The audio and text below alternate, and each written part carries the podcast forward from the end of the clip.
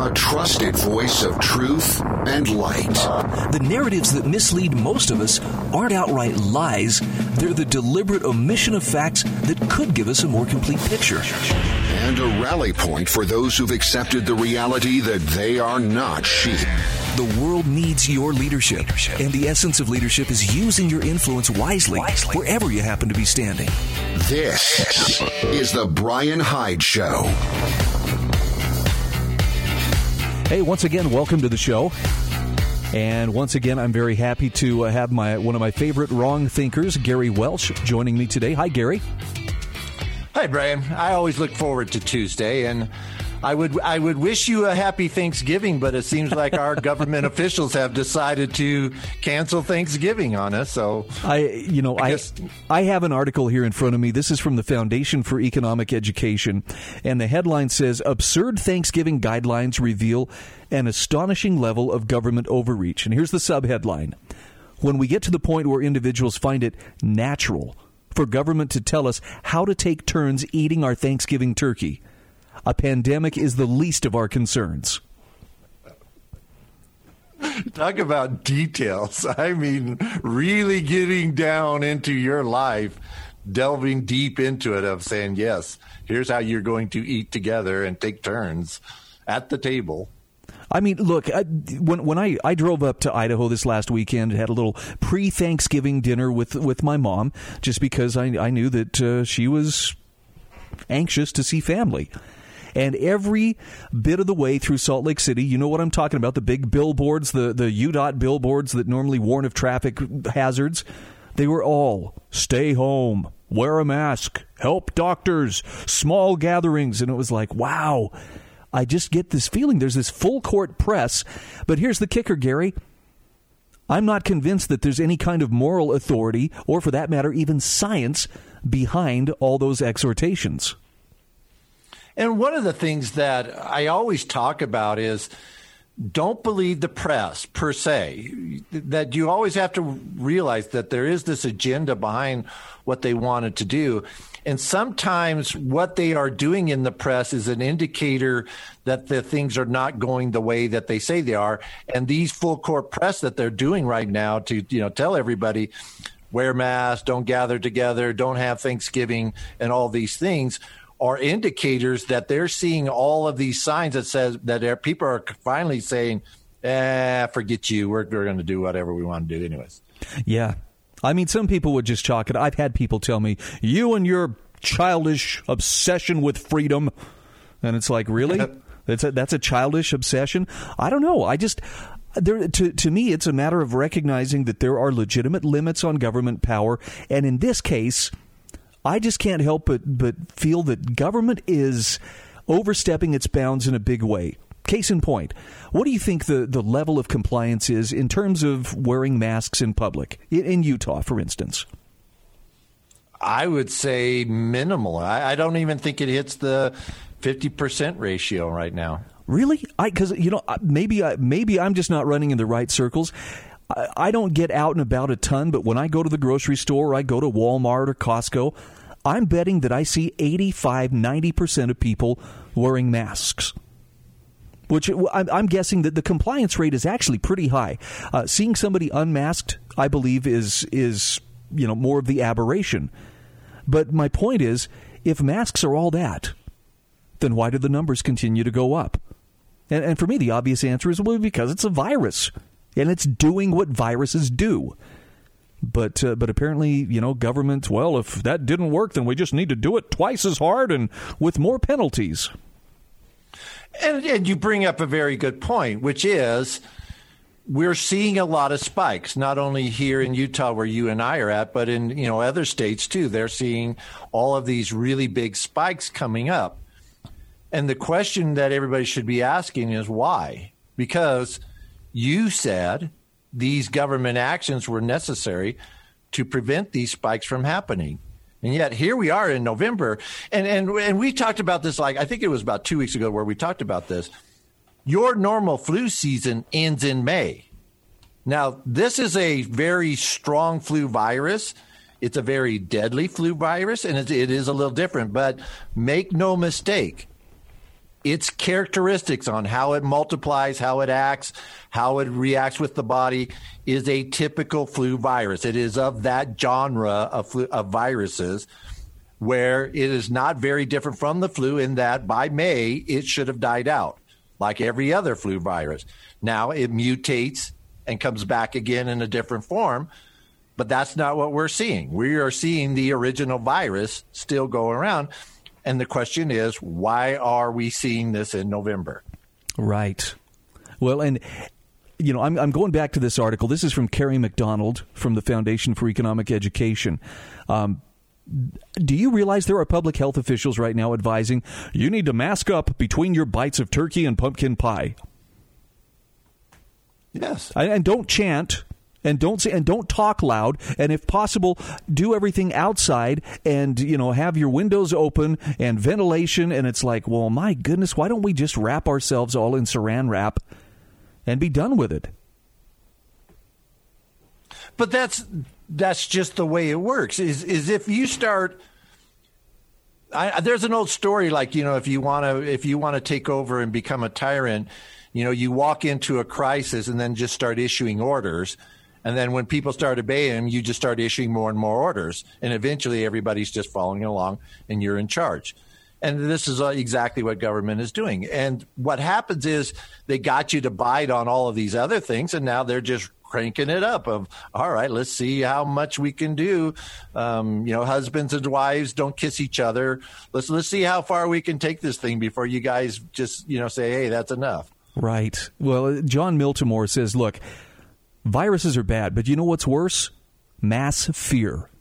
And I think that's that's why we speak up. That's why we say what we're saying. This is not just a matter of hey, government's an easy target. Let's punch on it for a while. It's because this this is very destructive. This mindset is taking us to places that uh, we may not really want to go but few people seem to be thinking clearly and independently about what the likely path or trajectory is if you follow all of these mandates or if you allow people to assume that kind of control over your life. And so, to your point, I would say there is that part of it where we are seeing compliance, like with the mask, because they do believe it. They they believe the rhetoric, and and I'm I'm not one of those individuals that are even arguing it. I don't. I think it's a mute point of whether or not masks are effective. That's that's the wrong argument to have. The wrong argu- the right argument to have is is it necessary for our government to mandate masks? Because the way I look at it is, is this: I am pretty sure uh, that I got COVID. I'm, I'm pretty sure I caught it in the very early stages. And so, from my perspective, I'm immune and I cannot infect anyone but I still would wear a mask. Why? Because if you saw me without a mask, that would cause apprehension on your part. And I'm that I'm that type of individual that says, look, I don't want to cause you any undue fear or approbation or anything like that. I will just wear a mask to make you feel comfortable, and it doesn't bother me because it's a minor inconvenience. But the government mandate for masks that's where it gets different. Same with vaccinations. You don't, if you say, Gary, you should get a vaccination, fact, I'm going to go down and get a flu vaccination because I do every year. I'm not one of those guys that are paranoid about vaccinations. But you tell me I have to get one, then all of a sudden I'm saying no. That's no, a no, different no. story. No, I, and I, I really believe it needs to be something that people freely choose or choose not to embrace. And I, am much the same way. I don't I don't care if somebody wants to wear a mask because it makes them feel more secure. By all means, do it but I, but I have serious heartburn about the idea that you know not only does the state need to mandate it, but they need to back it up with fines and and threats. And sadly, this is falling, I think, hardest on businesses. I talked last week about uh, how um, I became aware that uh, the health department is actually sending spies, informants into businesses to check and see are the employees wearing their masks? Worse, they're checking to see are the employees getting after customers who may not be masked and threatening to right. fine them if they're not acting as enforcers. That seems like so overreach. We, so when we come back from the break, let's actually talk about that of effectiveness of voluntary compliance versus mandated compliance. Yeah, kind of like the difference of what we saw in uh, where was it? Sweden and I believe Nor- Yes. Norway and Finland as well. None of them locked down. None of them had serious, uh, you know, punitive mandates, and yet uh, they have all weathered the COVID storm about as well as it can be weathered. Better than us. Yep, no worse, no worse than their lockdown neighbors, and and in many cases better in the sense that they're not uh, burdened by a bunch of economic baggage at this time because they didn't shut down their economy. Who knows? Maybe there's a lesson in there for us. All right, Gary Welch is my guest. We'll be back just the other side of these messages.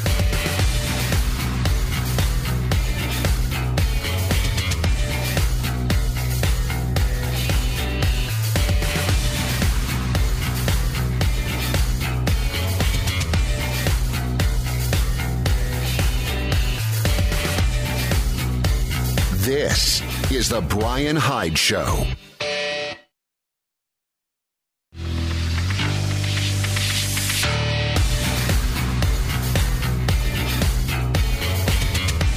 This is the Brian Hyde Show. Hey, once again, welcome back to the show. My guest is fellow wrong thinker Gary Welch.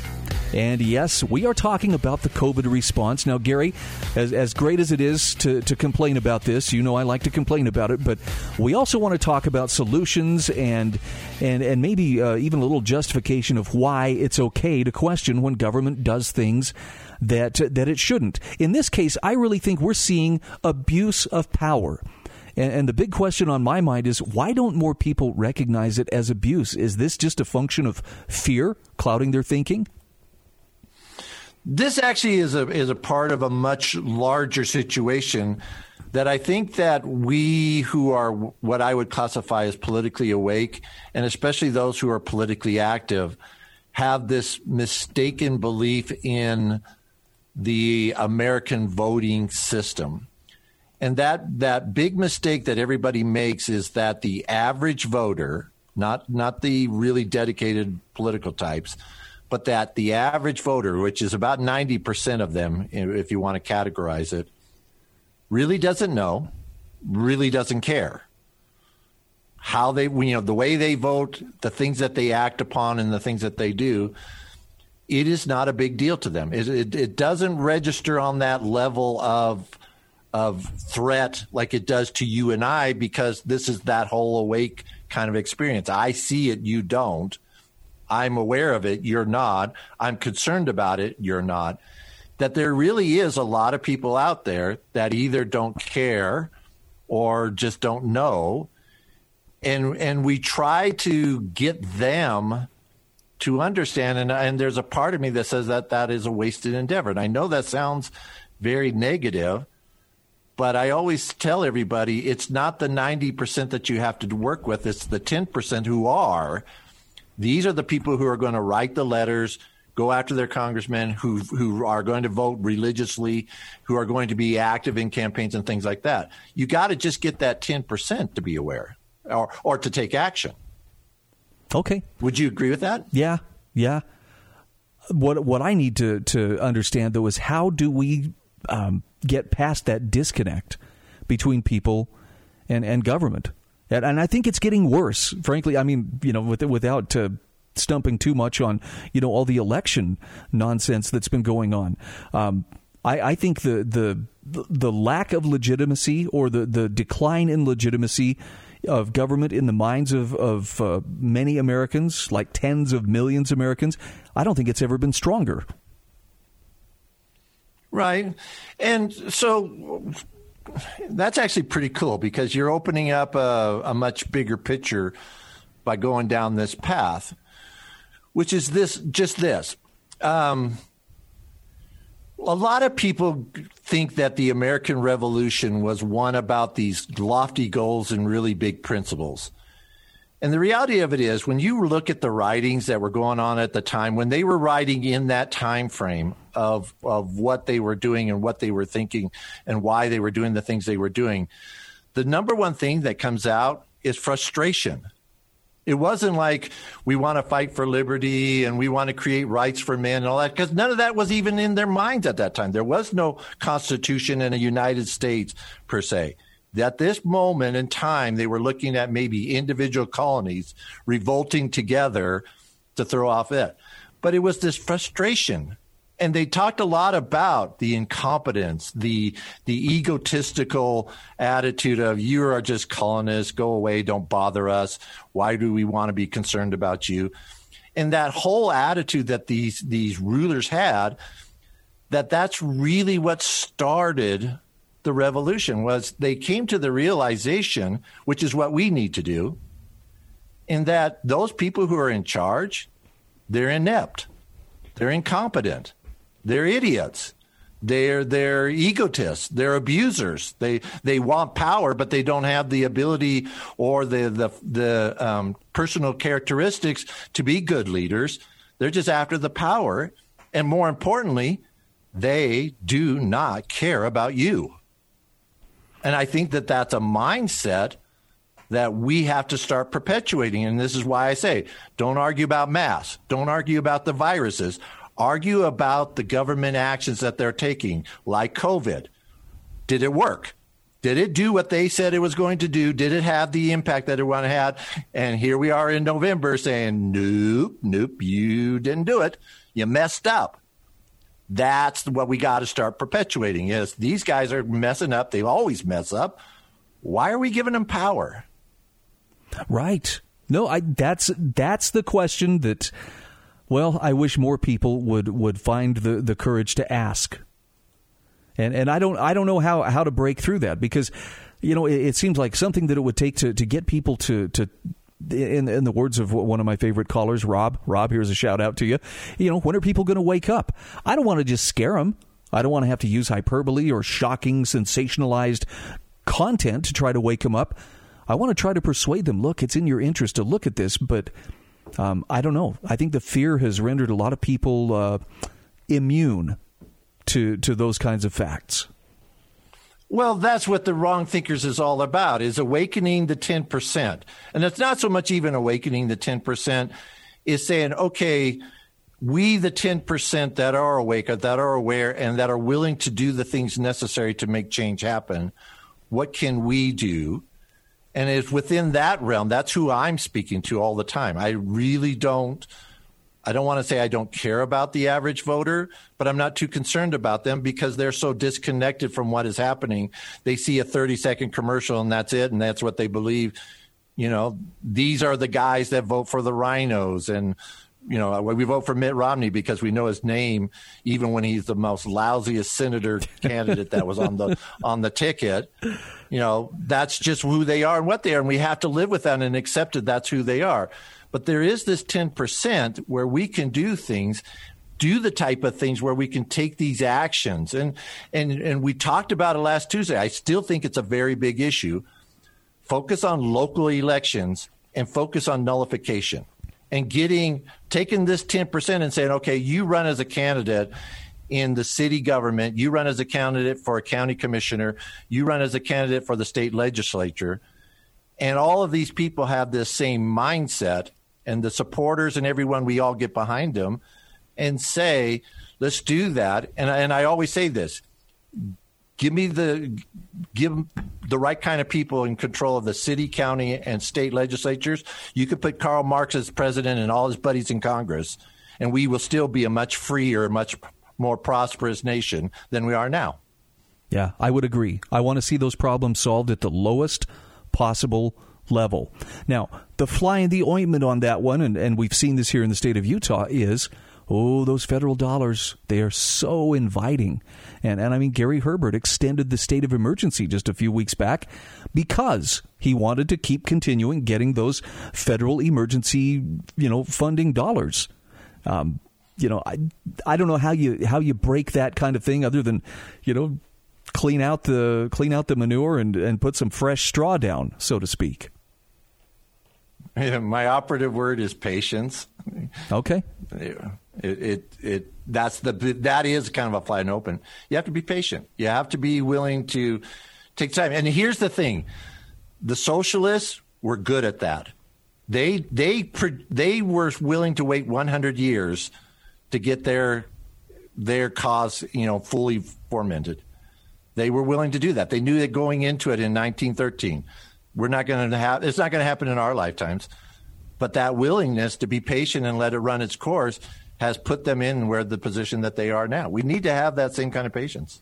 When we come back from the break, I want to pick your brain about uh, about just how big is the threat that uh, that we are facing as as a country. And and I'm going to get into some election stuff here. I know that uh, you know Biden taking office, there there are a lot of people saying, "Oh, this is going to be a game changer." They're already making lists of the people who supported Trump, and the, you know the camps are being made up, you know, to re-educate them and so forth. Um, I want to see how you feel about that. Can we talk about that on the on the backside of this break? Please. Okay, we'll be back right after this. This is the Brian Hyde Show.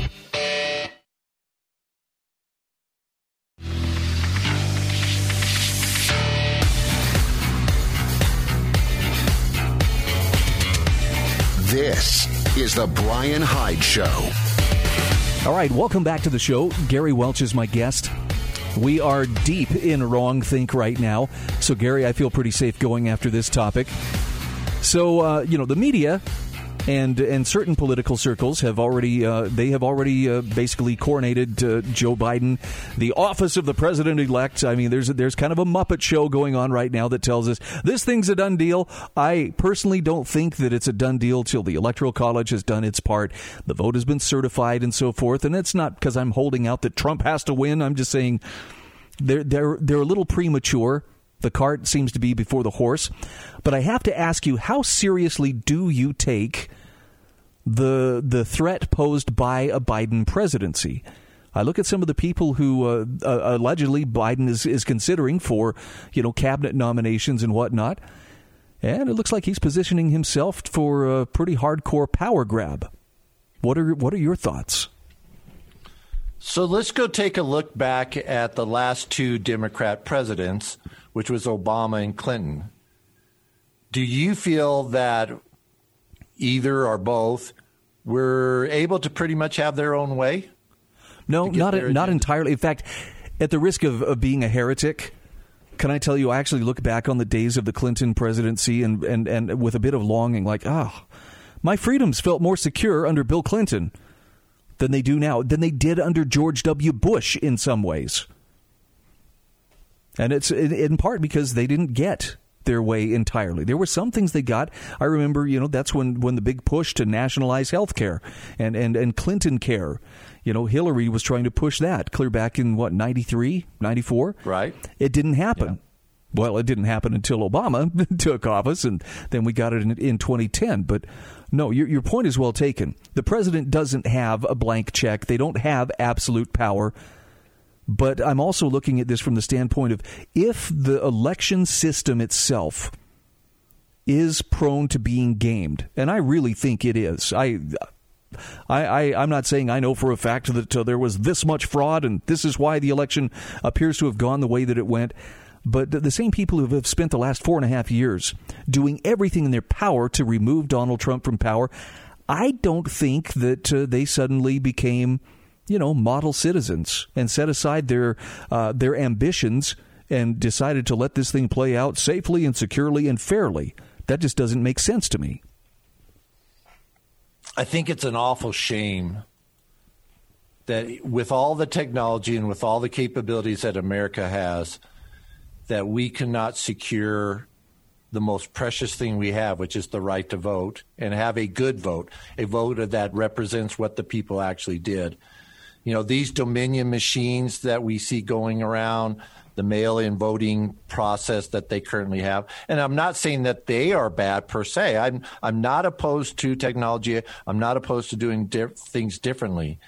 But when it is obviously flawed, when it is obviously showing that it can be manipulated, and they let it go. And here is the hardest thing for everybody to hear. And I am sorry to be the one to tell you this, but that comes with the wrong thinker hat that I wear. Okay. And that is this both sides want a fraudulent voting system, just like both sides want a big government because you you okay, Biden, you got away with it this time, but we're going to take those Dominion machines next time, and we are going to, to perpetuate the fraud and get our guy in.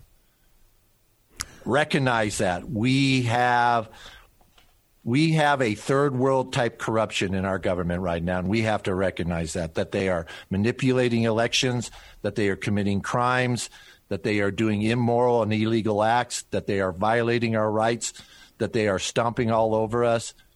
That to me is like the height of corruption in our government, and um, it's it's got to be solved by having somebody stand up and say no. And right now again, I, I hate telling the Republicans this, but your party is just as much involved with it as the Democrats. I'm sorry, but deep down inside, you know I'm telling you the truth. Well, and just to reinforce, you know, how do you know he's telling the truth? I have two words for you Mitt Romney. there you go. I mean, that's. Is Mitt Romney a mainstream Republican or not? The answer is yes. He, he's very much so. Now, I don't look at Trump as, you know, he is the political savior who is going to, you know, save our country. And I don't mean any offense to those who do put a lot of stock in him. Um, I th- I do think that the Republican Party probably needs Trump more than he needs the Republican Party, and uh, there will likely be a parting of ways, I guess, when the dust settles from all of you know what's going on right now. And Trump, I think, is going to take a pretty sizable um, faction of the American voting public with him. But there's a part of me that says, but maybe that doesn't really matter as much as we think if the system can be gamed by those who count the votes or those who report on the votes. I, I don't trust the media in the least. And I'm grateful to see that uh, the faith in the media, including Fox News, is dropping like a stone. I think that's actually a good thing, and it makes me hope that uh, maybe it portends a time when people will think a little more clearly and independently about uh, about the information that they're they're accessing to you know learn what the world is around them. So we have to so like with a Joe Biden presidency, it can be a good thing. And and everybody's going, "What? What are you talking about, Gary? How can that ever be a good thing?"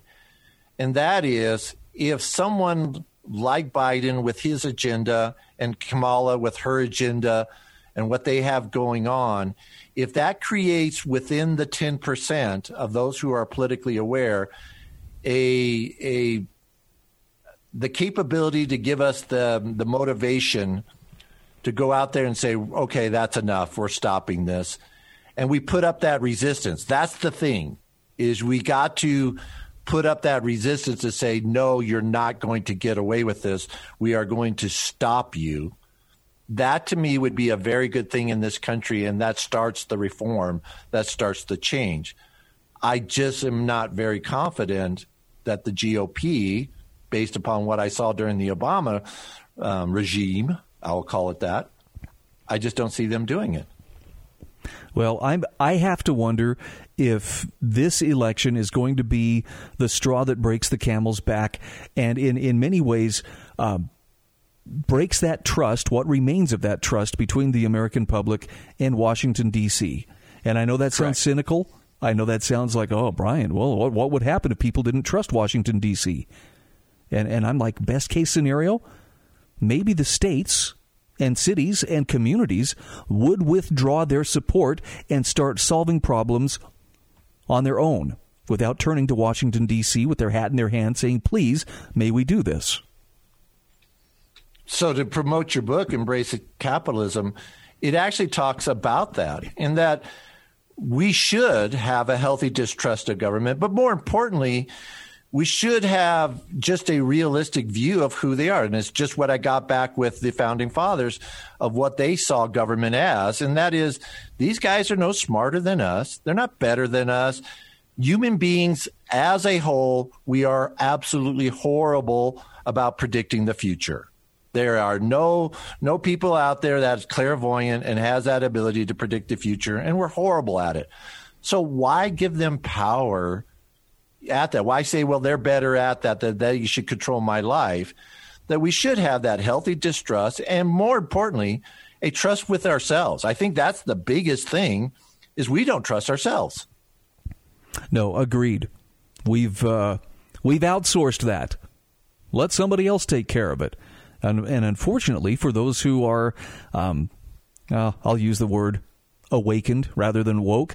Those who are paying attention are starting to realize, wow, the trade off here is that uh, we have very little say in, in too many areas of our life to the point where, as we illustrated at the beginning of the show, you, you literally have authorities who are telling you this is how you should eat your Thanksgiving dinner. And, and, and a lot of people are okay with it. All right, masks on, everybody, till the taters are done, or whatever. And if I tell everybody your government is incompetent, I'm not thinking like 90% are going to come back and say, Gary, you're wrong. Just the opposite. I think 90% are going to come back and say, yeah, you're right. They are incompetent. Okay. If they're incompetent, why are they in charge? Would you do that in anywhere else? Or would you, you know, would you do that at, at your church or would you do that in your store or your work or something like that? To say, yeah, let's, let's have the incompetent people in charge. Man, I know I know it's probably just nostalgia and I'm probably not even remembering it right, but it seems like times were simpler. And I'm not a big fan of uh, whatever uh, difficulty level we're living at today. I'd like to go back to one of the easier times, if such a thing actually existed. But I think we have to make that choice to go there ourselves. Nobody is going to lead us there. We got to take a quick break. Gary Welch is my guest. We will be back just the other side of these messages.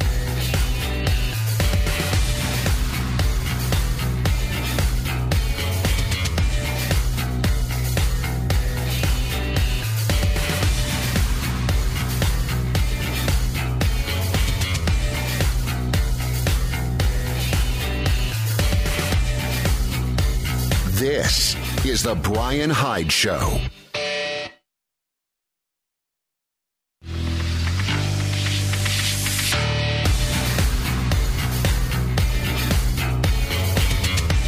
This is The Brian Hyde Show. All right, we are back engaging in wrong think with uh, my fellow wrong thinker, uh, Gary Welch. And and Gary, I appreciate that I get to pick your ample brain each week. I think you've got some great answers. I think you've got some some really solid ideas about where our focus can be. We're not helpless. So nobody should mistake this for all oh, you guys listen to you bleating like sheep. Somebody come save me. We're not helpless. But I'm sure frustrated. And and part of it stems from uh, the fact that uh, the government is I think largely unresponsive that uh, that it's so easy for it to play on fears to get people to fall into line it's it's a little frustrating too that so many of our, our fellow citizens are are um, easily manipulated. I don't think they're dumb. I don't think they're evil. I just think they have uh, underestimated how easy it is to have your, your chains yanked and, and be stampeded in a predictable direction. Yeah, you know, before I answer that, there was just as you were talking, it just kind of came to mind is we should probably do uh, like a, a video of, of the show and and let everybody listen into the conversations that you and I have during the breaks. I mean, there's some lively conversation that goes on. If you think the show's good, you should see what happens during the breaks because me and Brian were going back and forth about this, and that's just the whole thing about government mandates. You know, this that that the government is going to get better results than what we would do on our own and they use things like fear and like well everybody's going to disobey it and everybody's going to do this and you're going to it's going to kill you or it's going to cause this problem. They they use these kinds of things to get you into that pattern and saying okay well we'll turn it over to you and you guys will run things. But i think covid is like the most it is the best example of government doing something wrong and the tragic consequences that come out of that. And, and where I'm going with this is just this. What if they would have said, here's this disease, it's very deadly, here's what we know about it. We think you guys should social distance, we think you guys should wear masks, we think that you should limit your gathering, but we just want to tell you about it. No mandates, no that's we're just going to do that. My point is, is what COVID proved was that the mandates probably didn't have any more difference than had they just done that because the same people who were out there that weren't wearing masks, or weren't social distancing, or that were gathering and all that stuff, still did it anyways. Your mandates didn't accomplish what you said it was going to accomplish, which was to stop this disease from spreading, which only occurs in your ego driven mind, delusional mind, I might add at that, that says, yes, I'm all powerful and I can stop diseases because I'm in the government and I told them so. I told COVID, don't you dare spread COVID, and I have that power. It didn't make a difference, Brian. No. And I, I saw, I think it was uh, Tom Woods posted a, an email earlier today. Anti COVID measures don't work, so that's your fault. And, and he gives right. the example of, he says, remember when the CDC credited masks for bringing down cases in Arizona?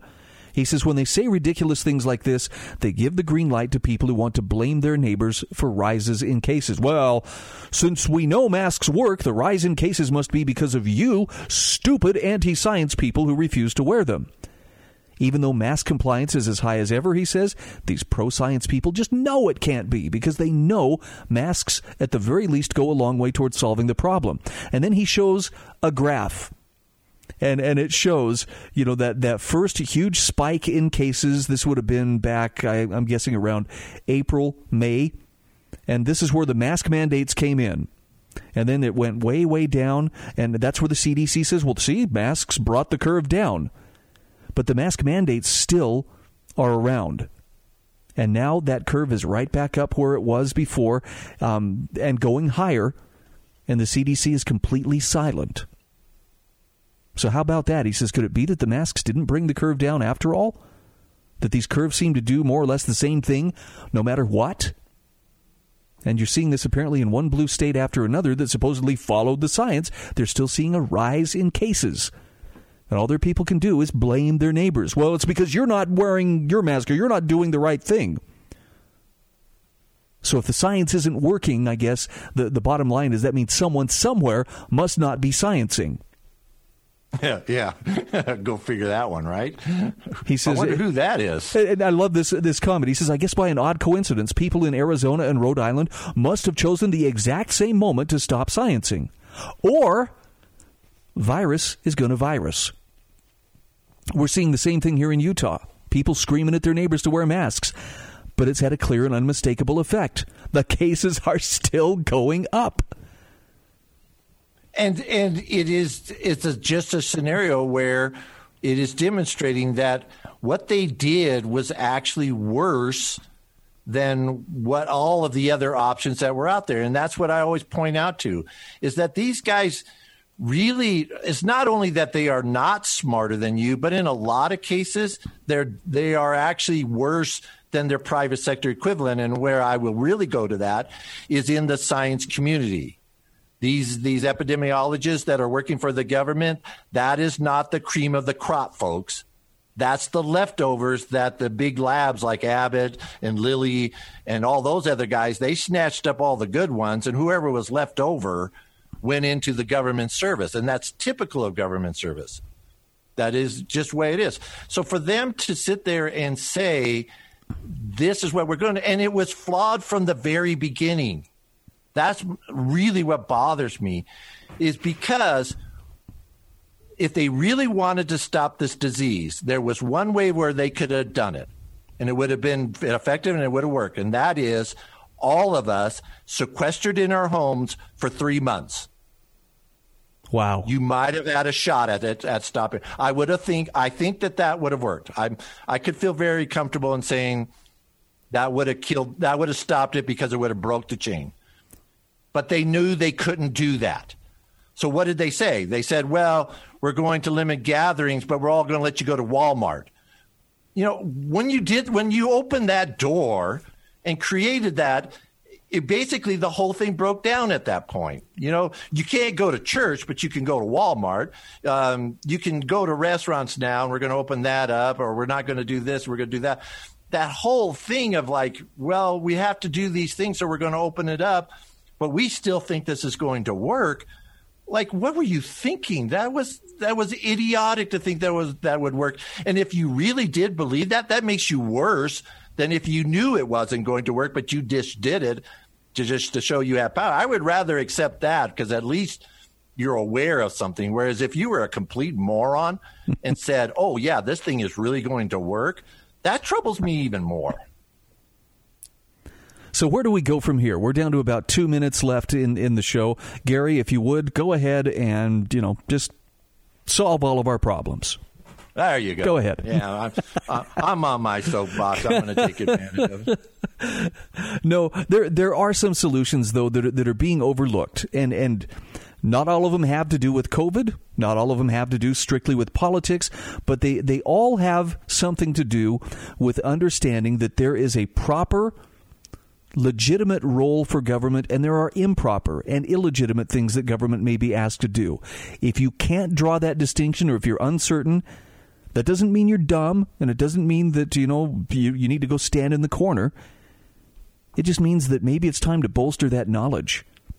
And and remember that when it comes to, to making those decisions in your life, nobody is better qualified. Nobody has the information you have to make the decisions about what is best for you and yours. Central planners can't do it.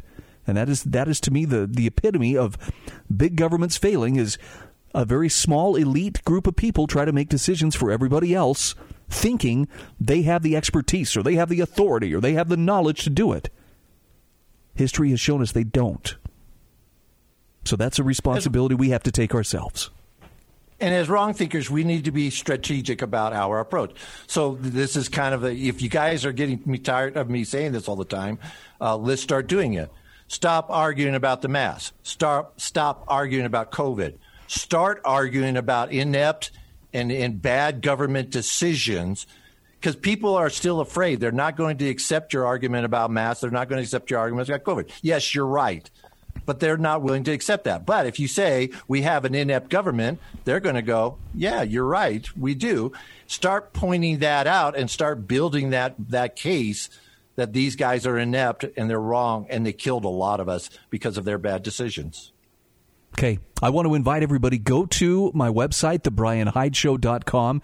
You will find the show notes with lots of great links to the articles we discuss. You're also going to find the ability there to subscribe to the podcast so you can listen at your own leisure. You can also become a patron and supporter of this show. And Gary, I thank you for joining me once again. Have a very happy Thanksgiving. The non Thanksgiving, you mean? Because we're not supposed to have one. Have a great super spreader event. That's what I meant to say. this is The Brian Hyde Show.